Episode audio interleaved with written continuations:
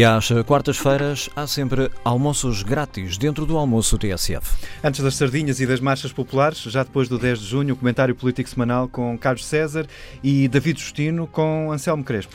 E é precisamente pelo 10 de junho que vamos eh, começar estes almoços grátis com o discurso quer do Presidente da República, quer do Presidente das sessões deste ano, eh, João Miguel Tavares, o jornalista natural de Porto Alegre, local onde se realizou a primeira parte deste 10 de junho. Vamos ainda passar pela discussão em torno da Lei de Bases da Saúde, uma discussão que se faz sobretudo à esquerda e que ainda está longe de estar fechada. Carlos César, David Justino, sejam muito bem-vindos. Esta semana com Carlos César à distância, fora do estúdio, a almoçar no outro lado, com certeza. Vou começar por si, que está mais longe, uh, e por lhe pedir, uh, ainda que tenha feito logo um comentário aos discursos do 10 de junho, mas para lhe perguntar, se calhar mais concretamente, se se reviu de alguma forma um, no discurso, na parte do discurso de João Miguel Telares, quando fala uh, de um país ainda muito pouco meritocrático, ou se acha que é uma crítica injusta? Bem, eu creio que, que os discursos eh, não foram discursos que ficaram para a história e os oradores certamente não o pretendiam, mas foram discursos sobre a nossa história. É? Achei uh, curiosas, e também relevantes as referências de, de João Miguel Tavares, particularmente as referências autobiográficas, porque elas correspondem ao perfil de milhares de portugueses, eh, com os quais, aliás, eu me identifico, sendo eu natural e residente numa terra onde a distância parecia inultrapassável, eh, ainda mais do que Porto Alegre, e sendo também filho de uma funcionária dos CTTs, de um funcionário do comércio, obrigado a sair dos Açores para estudar aos 17 anos, sem dinheiro para voltar nas férias do Natal e da Páscoa. Uh, essa descrição corresponde uh, à situação de milhares e milhares de, portugueses nos tais Portugais que o Presidente da República refere. felizmente, progredimos muito nas condições de vida dos jovens e progredimos também muito em todo o território nacional. O discurso eh, tem uma forma específica, com a qual não me identifico, mas eh, enalteceu eh, os progressos registrados pela democracia portuguesa desde 1974. Eh, agora, registrou também perigos resultantes de fenómenos como a corrupção, a dívida, a desresponsabilização e os incumprimentos, as desigualdades, de uma forma geral, minadas também pelos favoritismos, as dificuldades dos jovens a necessidade de clarificar nas propostas políticas aquilo que João Miguel Tavares eh, classificou como um caminho inteligível e justo. Bom, todos nos identificamos naturalmente com isso, todos sem exceção. Eh, sobre preocupações como essas eu estou de acordo. Mas, na verdade, há outra dimensão para essas mesmas preocupações. E a dimensão uh, construtiva e esperançosa. O país não está mergulhado na corrupção, mas sim a descobrir e a combater a corrupção, que é uma exceção entre milhares e milhares de decisores no nosso país. Eh, não está sem controle de finanças públicas, mas com, com resultados de diminuição do déficit eh, e metas de redução nominal da dívida que estão eh, confirmadas e estabelecidas. Os indicadores também no nosso país mostram que sendo embora ainda um país desigual e sendo ainda um país com muita pobreza, as desigualdades estão a diminuir, a, a, situação de pobreza diminuiu uh, objetivamente e estatisticamente. Uh, que há esforços para reforçar a transparência na política, uh, que é algo que hoje está a ser desenvolvido com particular ênfase nestas últimas discussões na Assembleia da República. Nós hoje confrontamos, é verdade, com algumas angústias nas famílias sobre o futuro dos seus jovens, sobre o seu papel na organização futura do trabalho. Mas a verdade é que, por exemplo, o desemprego jovem diminuiu imenso. Eh, e diminuiu também a saída prematura, eh, digamos, dos jovens para o exterior. Eh, e a verdade é que nós vivemos num regime onde os portugueses têm ao seu alcance escolher democraticamente os seus representantes e o seu rumo. Diria que me identifico mais com o discurso do Sr. Presidente da República, porque Portugal não tem apenas defeitos e desesperanças.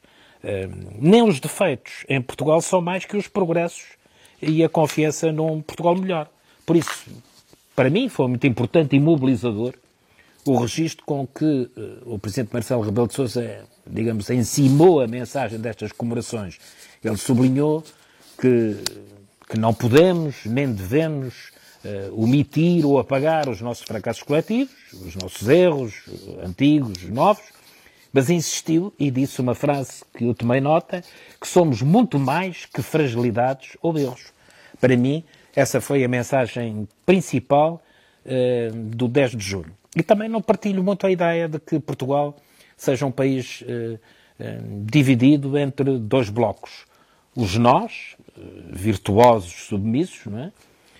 E os eles, que são os políticos. Essa é uma forma injusta de generalizar, de dividir os portugueses e não beneficiar as possibilidades de escolha da democracia e a democracia. Foi bom que o Presidente da República não seguisse essa via e é importante que fazendo o diagnóstico que é necessário fazer, como João Miguel Tavares o, o, procurou fazer em várias dimensões, acha o mais alto magistrado da, maçã, da nação que coloca a ênfase na capacidade que o nosso país tem tido e terá de superar todos os seus problemas.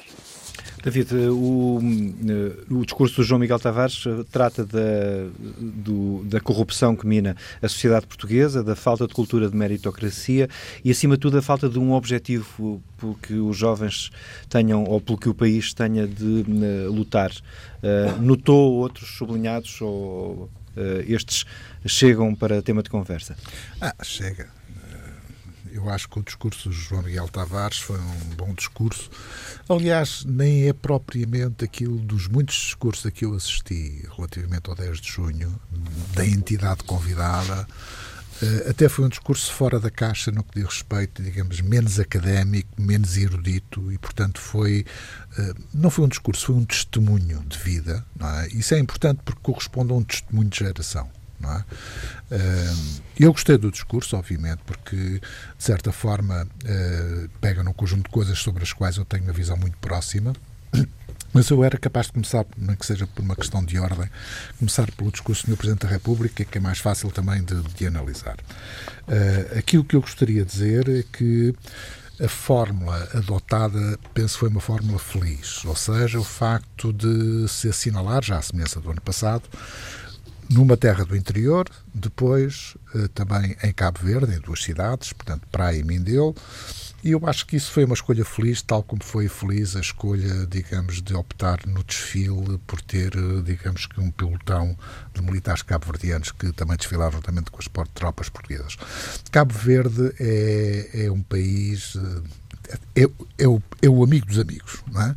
Eh, e nesse sentido é dos países mais próximos daquilo que é a nossa própria ideia de relacionamento com as antigas colónias, eh, com os países, no fundo, oficiais de expressão portuguesa, mas acima de tudo é também para Portugal um parceiro estratégico, na minha, na, porque, porque em grande parte o que nós temos que reforçar, na minha opinião, eh, aquilo que é a vocação atlântica de Portugal e Cabo Verde tem uma posição estratégica fundamental.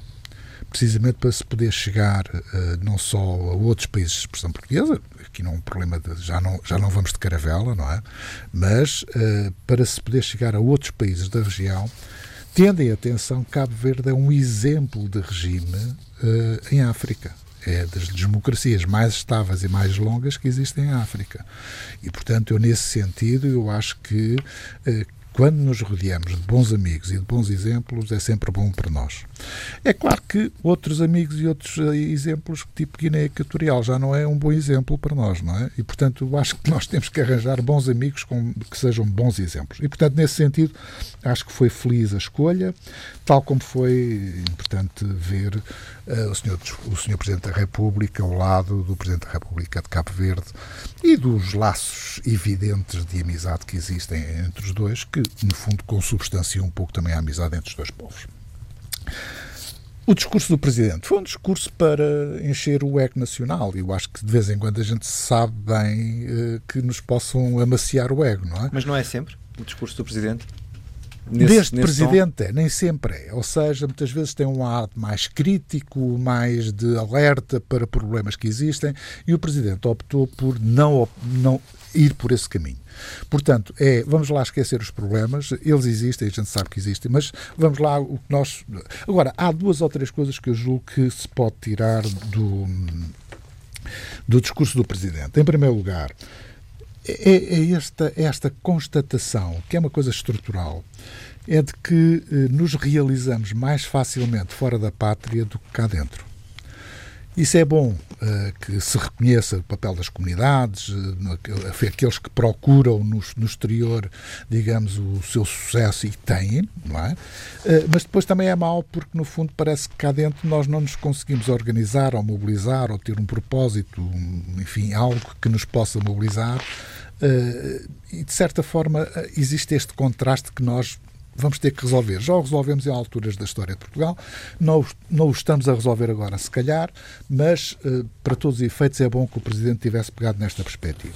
Relativamente ao problema dos erros do passado, o fundamental nos erros não é andarmos sempre a, digamos, a matraquilhar sobre os erros. O que é fundamental nos erros é aprender com eles. E isso é uma das coisas que nós não temos aprendido. Ou seja, uh, conhecemos quais foram os erros, alguns de longa data, e, na melhor oportunidade, voltamos a cometê-los. Relativamente ao problema do déficit, da dívida, da, da, atitude do Estado, das ligações às oligarquias, o problema das elites, quer dizer, nós continuamos periodicamente a cometer os mesmos erros, dando a sensação que não aprendemos com aquilo que observamos e porque passamos no passado. E, portanto, esse alerta também penso que é relativamente importante. Um outro por acaso é interessante porque eu via os festejos da, da conquista do título da Liga Europa, da Liga das Nações e da vitória uh, de Portugal, a cena, digamos, da elevação da taça na varanda do município, enfim, da Câmara de, do Porto, e, na verdade, aquilo faz-me lembrar, muitas vezes, face ao contexto, é que passamos muito facilmente da euforia triunfante, não é? Para uh, uma espécie de descrença depressiva, não é? Quer dizer, é uma espécie de bipolaridade que existe na sociedade portuguesa que não é fácil lidar com isto, não é? Agora, será que isso corresponde ao sentir das pessoas ou não? Eu acho que coincide, porque às vezes somos um bocado extremos. Mas é bom que nós nos possamos conhecer melhor para saber até onde é que podemos ir. E é esse penso que é, eh, digamos, outro ponto. Pequenas referências. Papel da justiça, papel da corrupção, Aliás, os últimos factos têm ajudado também a isso. Vamos então ao discurso. Mas eh, já agora, a corrupção, e também cola com o discurso de João Miguel Tavares, é que a corrupção é mais ou menos um, um elemento comum, eu não digo em todos Sim. os discursos do 10 de junho, mas em todos os grandes discursos eh, dos momentos mais importantes do país, se fala da corrupção. mas ficamos por aí, falamos da corrupção. E depois continuamos no ano a seguir a falar da corrupção. Uh, há de facto trabalho, muito trabalho ainda a fazer nessa, nessa área. Se não? falamos, se continuamos a falar de corrupção, quer dizer que as medidas de combate à corrupção, de alguma forma, melhor ou pior, uh, têm tido alguma eficácia. Agora, pode, pode, pode, eficácia não direi, tem tido algum efeito. É uma coisa diferente de ter eficácia, não é? Uh, e por alguma razão, não obstante a sucessão de vários escândalos, não trava corrupções ou pontas de corrupção existentes. Isto quer dizer o quê? Que, eventualmente, o papel da corrupção tem que ser analisado não pela prática, mas pelas condições, que eu diria quase contextuais, que levam à prática. Por exemplo, até que ponto é que a burocratização, o excesso de garantismo, o problema de, das múltiplas instituições que têm de dar parceiras, quer dizer, este problema da dimensão burocrática de funcionamento do Estado é, favorece a corrupção. Quando, na verdade, para se tomar uma decisão são necessários uh, muitos parceiros, são necessários processos relativamente complexos, que uh, até, em princípio, têm que ser o mais transparentes possíveis, como está o caso da contratação pública. Temos sistemas de contratação pública extremamente complicados, extremamente complicados, levam tempo imenso. O que é que isso favorece? Favorece que alguém, por alguma iniciativa, é capaz de reduzir um prazo ao outro para que o peso, ou pelo menos o ónus, digamos, do atraso não se possa verificar. Portanto, se calhar, nós temos que começar a olhar para os processos. Temos que começar a olhar para a maneira como a administração pública funciona, quer a administração pública central, quer a administração local. Por exemplo, hoje a notícia do dia, de certa forma, são não sei quantas câmaras envolvidas num processo de contratação pública de transportes, não estou em erro. Ora bem, o que nós temos que saber, até que ponto, é saber uh, uh, perceber como é que os processos de contratação pública, sendo hoje mais difíceis e mais complicados e mais complexos, não levam precisamente à adoção de práticas mais imediatistas, mais acelerativas, não é? O que leva depois à suspeição de corrupção. Portanto, eh, eu sinceramente, quando falamos de corrupção, não quero só olhar para os corruptos, quero olhar para aquilo que é o contexto institucional que leva o à ecossistema. adoção. O ecossistema que leva precisamente à adoção da Queria só dar duas ou três notas sobre o João Miguel Tavares. de João Miguel Tavares há Temos duas ou três coisas. Eu também, quer dizer, também sou filho de funcionário público, também andei sempre numa escola pública, também p- fui licenciado numa, eh, numa universidade pública. Tudo bem. é Não nasceu no interior, não. Não, não nasci no interior, nasci, nasci aqui bem perto de Lisboa. E, portanto, eh, e na, na verdade, quer dizer, ele tem uma, tem uma palavra interessante que é Portugal não falhou comigo. Não é? Ora bem, não falhou com muita gente da minha geração também, não é? Com a geração dele, não é? Mas onde é que nós estamos a falhar? Porque nós continuamos a ter uma grande maioria da população que faz a escola pública, que faz a universidade pública, faz isso tudo. O problema é depois. Ou seja, quando temos que enfrentar oportunidades de inserção no mercado de trabalho, aí é que as coisas começam a falhar. Eu não estou a dizer só o problema da taxa de desemprego ou desemprego jovem, não. Quer dizer, isso para mim diz pouco. Porquê? Porque eu posso ter uma taxa de desemprego jovem se o desemprego for mal remunerado e for um desemprego mal, mal qualificado, não me serve nada, porque eu estou a fazer um investimento enorme na educação destas novas gerações e depois vou-lhe dar empregos que não correspondem às suas qualificações nem ao investimento que foi feito. Portanto, este é que é o problema de base. O João Miguel Tavares, como eu tive, nós tivemos a oportunidade de nos inserir em, uh, sei lá, eu acabei o meu curso em 76 e nesse mesmo ano comecei a dar aulas como assistente económicas.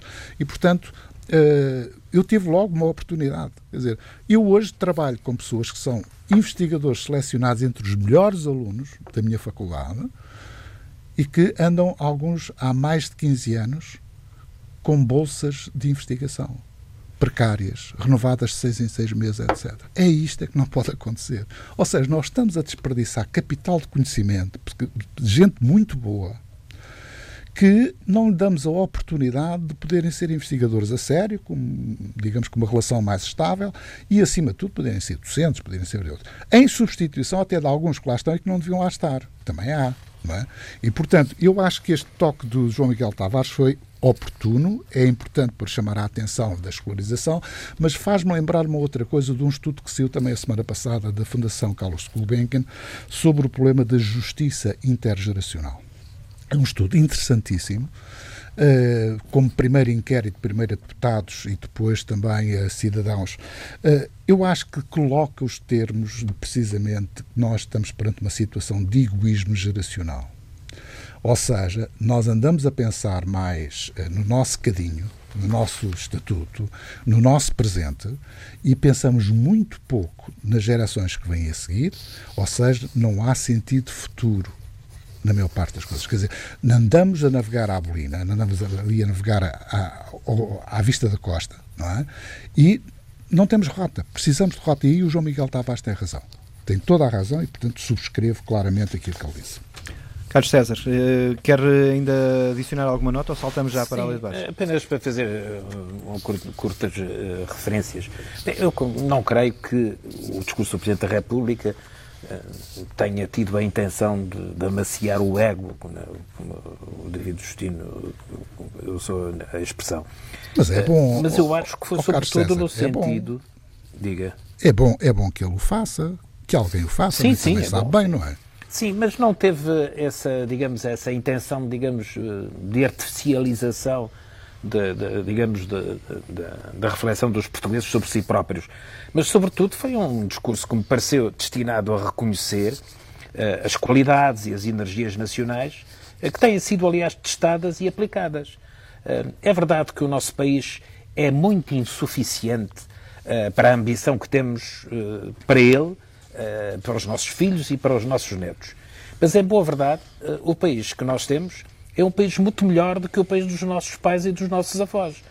E, portanto, esse reconhecimento de continuidade histórica no sentido de um progresso é importante, porque dá a ideia, às vezes, quando nós ouvimos falar de todos esses bloqueios e a diagnosticar todas as nossas insuficiências, que nós estamos num país em colapso e em queda. Ora, isso não é verdade e é importante que no dia em que se celebra a Portugalidade, isso mesmo seja uh, realçado.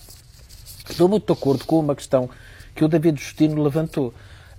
Uh, uh, no que diz respeito, por exemplo, digamos, a, a toda esta corrente que dá a ideia de que o país está mergulhado na corrupção. Primeiro, é excessivo chamar corrupção a alguns problemas que têm ocorrido e que, aliás, têm sido objeto de, de, de notícias que os portugueses têm recebido. Eh, na verdade, em muitos casos, há um verdadeiro problema do ponto de vista dos processos de decisão, dos quais resultam irregularidades involuntárias que não têm um sentido de dolo ou de aproveitamento próprio e que, portanto, não têm a ver com a dimensão mais negativa que lhes tem sido transmitido. Hoje é muito difícil fazer a gestão pública com normativos concretos, complexos, eh, que deixam os decisores e os técnicos à beira de um ataque de nervos e que atasam decisões sem ganhos especiais de transparência. Muitos níveis da administração ficam paralisados com o terror das multas do Tribunal de Contas ou de, ou de outros processos similares. E, portanto, é era fundamental que houvesse também um consenso eh, sobre esta matéria. De simplificação? De simplificação de, é, de exatamente desses uh, processos. Mas está a dizer que a maior eh, parte é desses casos é, é mesmo de falta. Casos, o que está a dizer é que a maior parte das coisas que, que, acontecem tem mais a ver com essa falta de simplificação do que com dolo eventual das pessoas que estão envolvidas? Não digo que seja a maior parte, não lhe posso testemunhar isso com esse rigor. Uh, agora, uma coisa também é verdade: muito daquilo que nós ouvimos não tem apenas a ver com a procura de vias mais expeditas para resolver problemas. Eh, tem a ver efetivamente com ações uh, dolosas uh, e com aproveitamentos que se presumem uh, ilegítimos e em benefício próprio. Mas cada caso é um caso, o que nós não podemos é pensar que o nosso país é o país da corrupção, porque isso não é verdade. Há milhares de decisões, há milhares de decisores que estão fora dessa, digamos, qualificação. Também estou de acordo com Temos um, um realce que foi feito pelo David Justino. É porque, mas uh, numa outra, uh, numa outra, digamos, posição, um, é evidente que há uh, egoísmo, é evidente que o egoísmo é uma marca infeliz do nosso, do nosso tempo, no país como nos outros lugares. Mas não há propriamente, digamos, um sentido de egoísmo geracional. O que eu acho é que há uma emergência geracional face às incertezas e face aos temores que são muitos sobre a vida das pessoas neste, nesta fase que todos vivemos. E, portanto, é compreensível que as pessoas cuidem muito de si próprios em benefício de uma continuidade que deviam responsável e civicamente assegurar. Uma palavra só sobre Cabo Verde. Eu sou presidente do Grupo Parlamentar de Amizade de Cabo Verde. Tenho uma relação muito estreita com eh, responsáveis de, de, Cabo Verde, quer de, do MPD, quer do PAICV, que têm alternado no governo, é talvez dos únicos países do mundo onde numa eleição presidencial uh, em que os dois candidatos ficaram separados uma, por uma dúzia de votos, uh, nenhum deles uh, contestou os resultados na Comissão Eleitoral. E isso é uma prova de enorme e inexcedível maturidade democrática. Vamos, voltar, vamos virar para uh, a Lei de Bases da Saúde. Pode ser aqui um verdadeiro engulho para este final de, de legislatura, ou seja, podemos não ter de facto uma reforma da Lei de Bases da Saúde, Carlos César? Sim, podemos não ter a aprovação da Lei de Bases da Saúde. Bom, é claro, eu estou de acordo quando se diz que a gestão do Serviço Nacional de Saúde, a gestão corrente, as medidas que se vão tomando, os meios financeiros ou materiais que são destacados uh, para o Serviço Nacional de Saúde e muitas outras medidas uh, que não têm uma expressão numa lei de bases, são aspectos importantíssimos para o Serviço Nacional de Saúde que temos e que uh, queremos ter. Mas a lei de bases da saúde é um elemento enquadrador que pode ser decisivo conforme o conteúdo das suas orientações. E esta lei de bases que está em discussão é muito relevante uh, nesse aspecto. Esta é, a meu ver, uh, uma lei melhor do que a que está em vigor. O PCP, o BE, o, P, o PEV reconhecem também que esta lei que estão a discutir é muito melhor do que a que está em vigor. Ora, se partidos como o PCP, o Bloco, o PEV, votarem contra esta lei inteira, com a desculpa de que não estão de acordo com uma norma entre 28 bases e 85 pontos, bem, reconhecem, uh, têm que reconhecer que cometem um erro indesculpável e injustificável. Uh, Francisco Louçã, desculpe, próxima... Francisco Louçã dizia, dizia ontem mesmo aqui na TSF que era preciso uh, que estivessem adultos na sala para discutir isto, acusando o Partido Socialista de não ter o menor interesse em chegar a um consenso. Gostava de ouvir sobre isso. Se há alguma adolescência nesta matéria, ela é do Bloco de Esquerda, porque o Bloco de Esquerda chegou tarde uh, à vida política portuguesa uh, e o Serviço Nacional de Saúde é essencialmente uh, uma criação a que está associado o Partido Socialista. e, portanto, a nossa reflexão sobre o funcionamento e sobre as orientações do sistema de saúde no país é uma, uma reflexão, digamos, amadurecida e não uh, impetuosa ou adolescente. Nós voltaremos a insistir na próxima legislatura se esta lei não for uh, aprovada. E voltaremos a insistir depois de pedir aos portugueses mais força para o Partido Socialista conseguir fazer aprovar leis como esta que beneficiam e protegem os portugueses. Mas eu, o que me interessa sobretudo é dizer-vos o, o, o seguinte: o Partido Socialista não confundirá os portugueses sobre o que pensa quanto à natureza e organização do Serviço Nacional de Saúde. Ou seja, não diremos agora nem para dizer depois não ou sim. A nossa posição é clara. E a nossa posição é esta. No sistema de saúde, a iniciativa privada tem lugar, embora a prestação de cuidados de saúde seja, desde logo, uma responsabilidade do Estado através do Serviço Nacional de Saúde. E este, supletivamente, como dizemos, pode e deve recorrer a entidades de caráter privado ou social eh, para eh, suprir insuficiências técnicas, de especialidade ou de abrangência geográfica, que sempre acontecerão. E o mesmo pode acontecer a título excepcional no caso da gestão, por exemplo, dos hospitais. Em todos esses casos, essa possibilidade de recurso ao privado e de cooperação deve estar prevista numa lei de bases e constituirá opção dos governos. Essa possibilidade, no âmbito de uma lei de bases, não deve ser vedada, embora muito exigentemente uh, condicionada. voltar a negociar, desculpe, voltar a negociar com o PSD está fora de questão?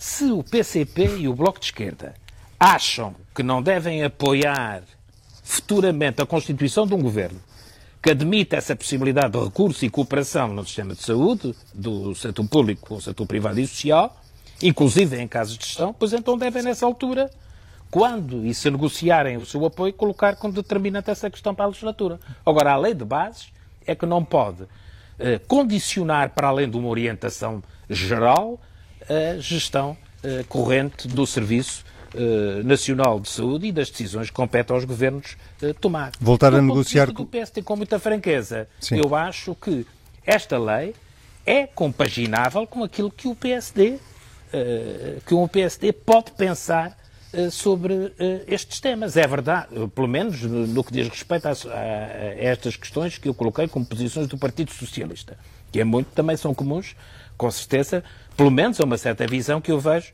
uh, de, de, alguns setores, de, digamos, do, do PSD. Uh, eh, competirá ao PSD, naturalmente, a, a juizar no, no seu, na independência que lhe é própria. Uh, é evidente que se trata de fazer uma nova lei de bases que revoga uma lei de base a que o PSD uh, estava associado como principal autor, isso pode representar uh, uma dificuldade, mas eu creio que há, sobretudo, nesta questão da lei de bases, a, a consciência que os partidos à esquerda do Partido Socialista que dizem que esta lei que estão a negociar uh, é uma lei melhor do que a lei anterior, votar na lei melhor e não votar indiretamente na lei uh, pior. David Destino, uh, é preferível não ter mudanças na lei, aprovar uma lei que retira as, as PPPs da, da lei de bases da, da saúde, adiar tudo? Eh, qual é que é o melhor cenário? Nós, eh, no PSD, temos uma posição relativamente eh, limpinha, não é? que é, nós não concordávamos com, com os decretos, apresentámos uma, uma proposta própria, em que, na verdade, me parece ser, digamos, uma proposta que melhora a lei existente e que abre perspectivas de desenvolvimento, porque não se pode andar a, a mudar de lei de bases por cada vez que muda o governo ou que mudam as maiorias parlamentares. Vamos lá ver uma coisa. Nós, nós, nós estamos aqui perante um debate ideológico. Não é mais do que isto.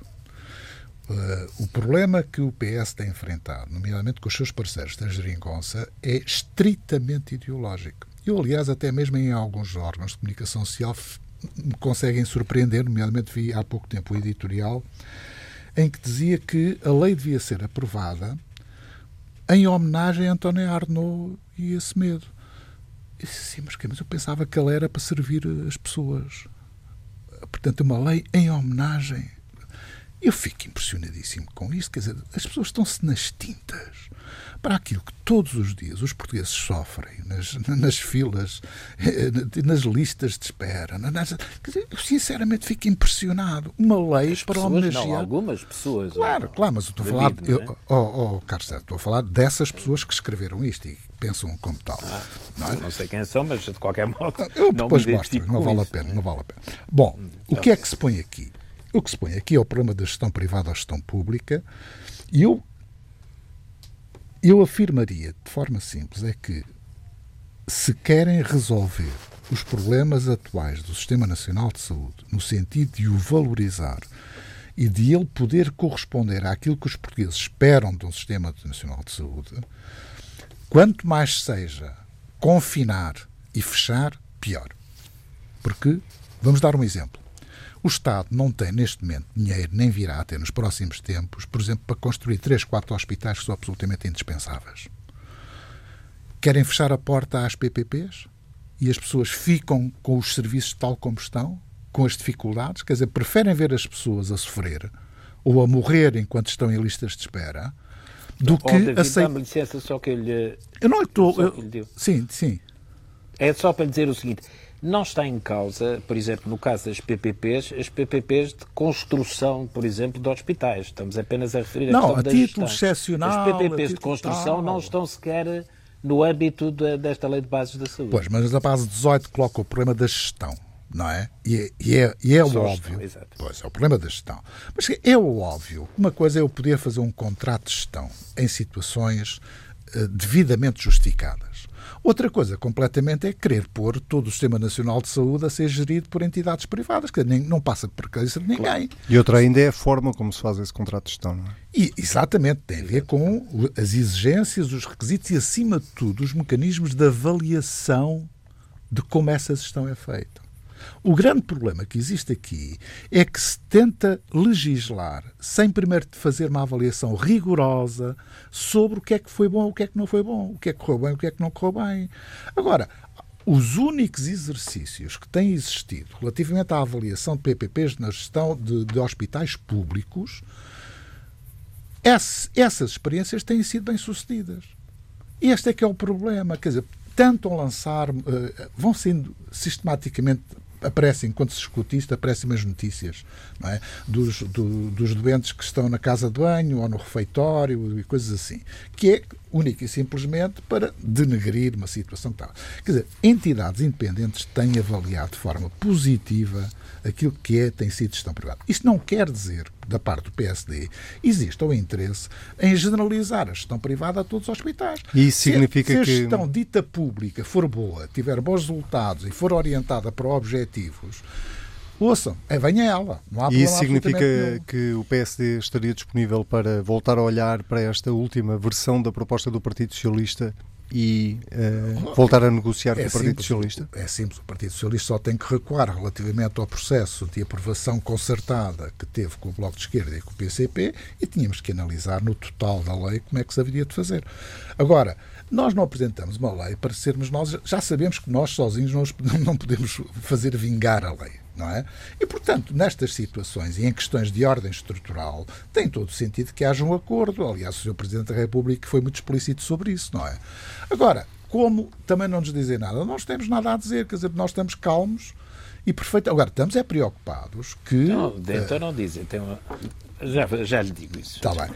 Eu só lhe estou a dizer. Desculpa, diga, diga. Que esta, esta pequena convulsão que existe entre os parceiros da Geringonça sobre uma questão tão particular e tão ideológica é tudo feito não para satisfazer aquilo que são as necessidades da população em termos de saúde, mas única e simplesmente para marcar posições ideológicas, eu sou isto e tu és aquilo. Quer dizer, eu também prefiro que, em relação a algumas coisas, se houvesse uma possibilidade de sovietização do Sistema Nacional de Saúde, eu sei que há parceiros da geringonça que desejavam uma situação dessas, mas isto é o problema de se ter feito a geringonça e o PS tem que lidar, saber lidar com isso. É tão simples quanto isso. Nós estamos serenos sobre isso. Diga lá, Carlos César, uh, Não, o é, PS está disponível lugar, para, para voltar a negociar com o PSD?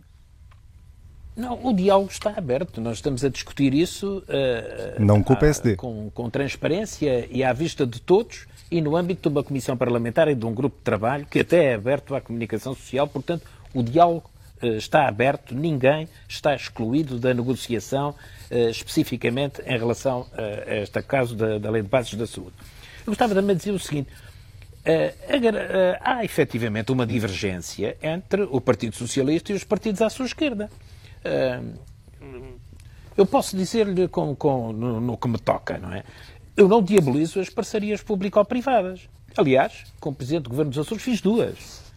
Uma parceria público-privada de construção rodoviária e outra de construção de um hospital e da sua manutenção.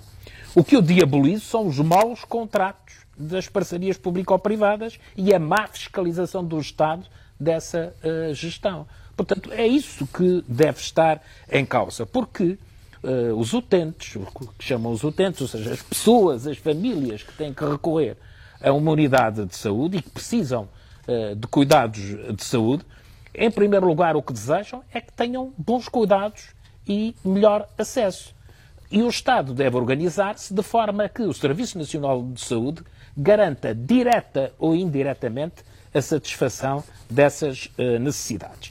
Esta lei tem uh, outras dimensões que partidos mais preocupados com os reforços da responsabilidade do Estado deviam valorizar. É que, com a atual lei, vigora o princípio em que o setor público uh, de saúde está em concorrência com o setor privado e social. É essa a visão da atual lei que lá está plasmada. Com esta nova lei, a concorrência, este conceito de concorrência, é substituída pelo princípio da cooperação. E isso tem, evidentemente, consequências para a forma como o Estado deve olhar ambos os setores. Esse, digamos, reposicionamento uh, de orientação em relação ao sistema de saúde em geral e ao Serviço Nacional de Saúde em particular, é fundamental para a caracterização desta alteração legislativa e devia motivar partidos à esquerda do Partido Socialista para a admitir. Mas eu creio também que o PSD, nesta fase e no tempo que uh, atravessamos, também comunga dessa uh, orientação essencial que deve estruturar o nosso sistema de saúde. Não se trata de fazer concorrência entre setores, trata-se de fazer, sobretudo, cooperação entre setores. E, portanto, eu creio que esta lei, com insuficiências, defeitos próprios dos consensos, porque quando se fazem consensos em leis tão tão complexas e tão vastas, há sempre, digamos, uma, uma falhas na própria coerência desses diplomas, isso é muito comum, mas apesar de tudo isto, esta é uma lei que podia, com o esforço dos diversos partidos, ter um consenso mais alargado.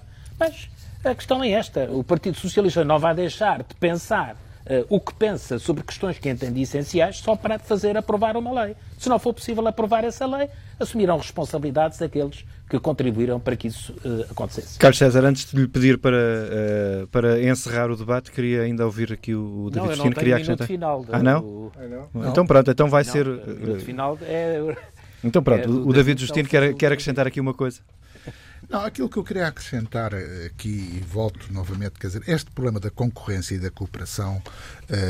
Eu subscrevo essa ideia, mas quer dizer, não vamos pensar que até aqui só houve concorrência e que a partir de agora poderia existir só cooperação. A concorrência vai manter-se por uma razão simples: é que nós temos um setor privado onde recorrem cerca de 4 milhões de portugueses, que são aqueles que usufruem da ADSE, SUS de saúde, etc, etc. E depois temos 6 milhões que não têm alternativa de escolha do serviço e que têm que obrigatoriamente ir para o Serviço Nacional de Saúde. Aquilo que, na verdade, uma lei destas, no sentido daquilo que quer o Bloco de Esquerda e aquilo que quer o PCP, consagra é a institucionalização de uma desigualdade de acesso em que as pessoas que têm dinheiro podem ir para o privado, podem ir para os serviços de cuidados, aos hospitais, aos centros de saúde, seja do que for, e aqueles que não têm dinheiro e que estão apenas dependentes do Serviço Nacional de Saúde estão sempre obrigados a ficar no Serviço Nacional de Saúde. Quer dizer, este é que é o ponto Mas fundamental. é que esta lei eh, faz isso? Não, não, não, só estou a dizer que aquilo que o Bloco de Esquerda queria fazer, e sendo os grandes, digamos, opositores da eliminação, opositores das desigualdades sociais, são aqueles que mais as promovem. Este é que é o ponto fundamental, porque, no fundo, eu passo a ter um dualismo do Sistema Nacional de Saúde, ou seja, de um lado o Serviço Nacional de Saúde, do outro lado dentro do sistema, mas tenho a parte privada completamente estanque em relação ao outro. E, portanto, quer dizer, não tem sentido absolutamente nenhum. Até fico impressionado como é que o PS perde tempo com este tipo de discussões. Fico impressionado. Eu acho que o PS já, até atendendo à sua tradição, já devia ter pensado nisto de uma outra forma. Eu só cito o seguinte: esta lei tem 28 anos. Eu, na minha opinião, embora reconheça que há aspectos da lei que precisam de ser melhorados, não é o facto de se mudar a lei que vai melhorar o Sistema Nacional de Saúde neste momento. Ou seja, o Sistema Nacional de Saúde oh, oh, David, precisa de mais é, gestão é, já, e precisa de mais recursos, não precisa de mais. Eu já fiz referência leis, é? logo Sim, não, mas era só para depois. Era só para dizer isso. Sobre isso. Pois. Mas, pois. Nós mas, temos 28 anos. É uma lei necessária. Claro, tudo bem. Não, não, não ponha isso em causa. É uma lei necessária porque depois tudo de 20 bem. e tal anos eu essa as coisas aí... mudaram tanto que a lei está obsoleta. É muito, é muito. Não, a única coisa que eu dei é que são 28 anos, dos quais 16 anos de governos do Partido Socialista. Nunca colocaram o problema sim, da alteração sim. da lei. E 12 anos de governo do Partido Social Democrata, como é natural, também não colocaria problemas na alteração da lei.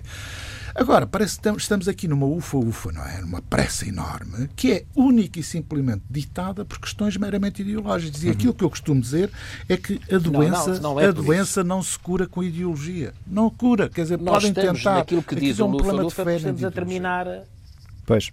Nós estamos nessa, com, enfim, com essa pressa porque estamos a terminar uma legislatura e é natural que a discussão se precipite, neste caso, como na lei de base da habitação, onde, onde haverá com certeza acordo com o PSD, na questão do cadastro, onde há acordo com o PSD, enfim. Pode ser que este último mês permita estamos a final uma legislatura e é natural que tudo isto tenha essa, digamos, essa eh, precipitação. Agora, esta lei é uma lei que já tem mais de duas décadas e as eh, Temos mesmo de acabar, que agora eh, sim, sim, que se, promove, que se promovem têm, no essencial, muitas virtudes para além destas apenas discordâncias que estamos a, a ter, não é? É uma lei que adequa o, o, o sistema de saúde, Tem o Serviço Nacional de Saúde, as transformações sociais, científicas, tecnológicas, as novas prioridades das últimas décadas e que, portanto, introduz um conjunto de disciplinas sobre saúde pública, saúde mental, saúde ocupacional, genética médica, sei lá. Tantas matérias que eram omissas na lei anterior por razões compreensíveis há 20 e tal anos atrás. Continuaremos este debate na próxima, nas próximas semanas. Carlos César, David Justino, voltamos a encontrar-nos na próxima quarta-feira.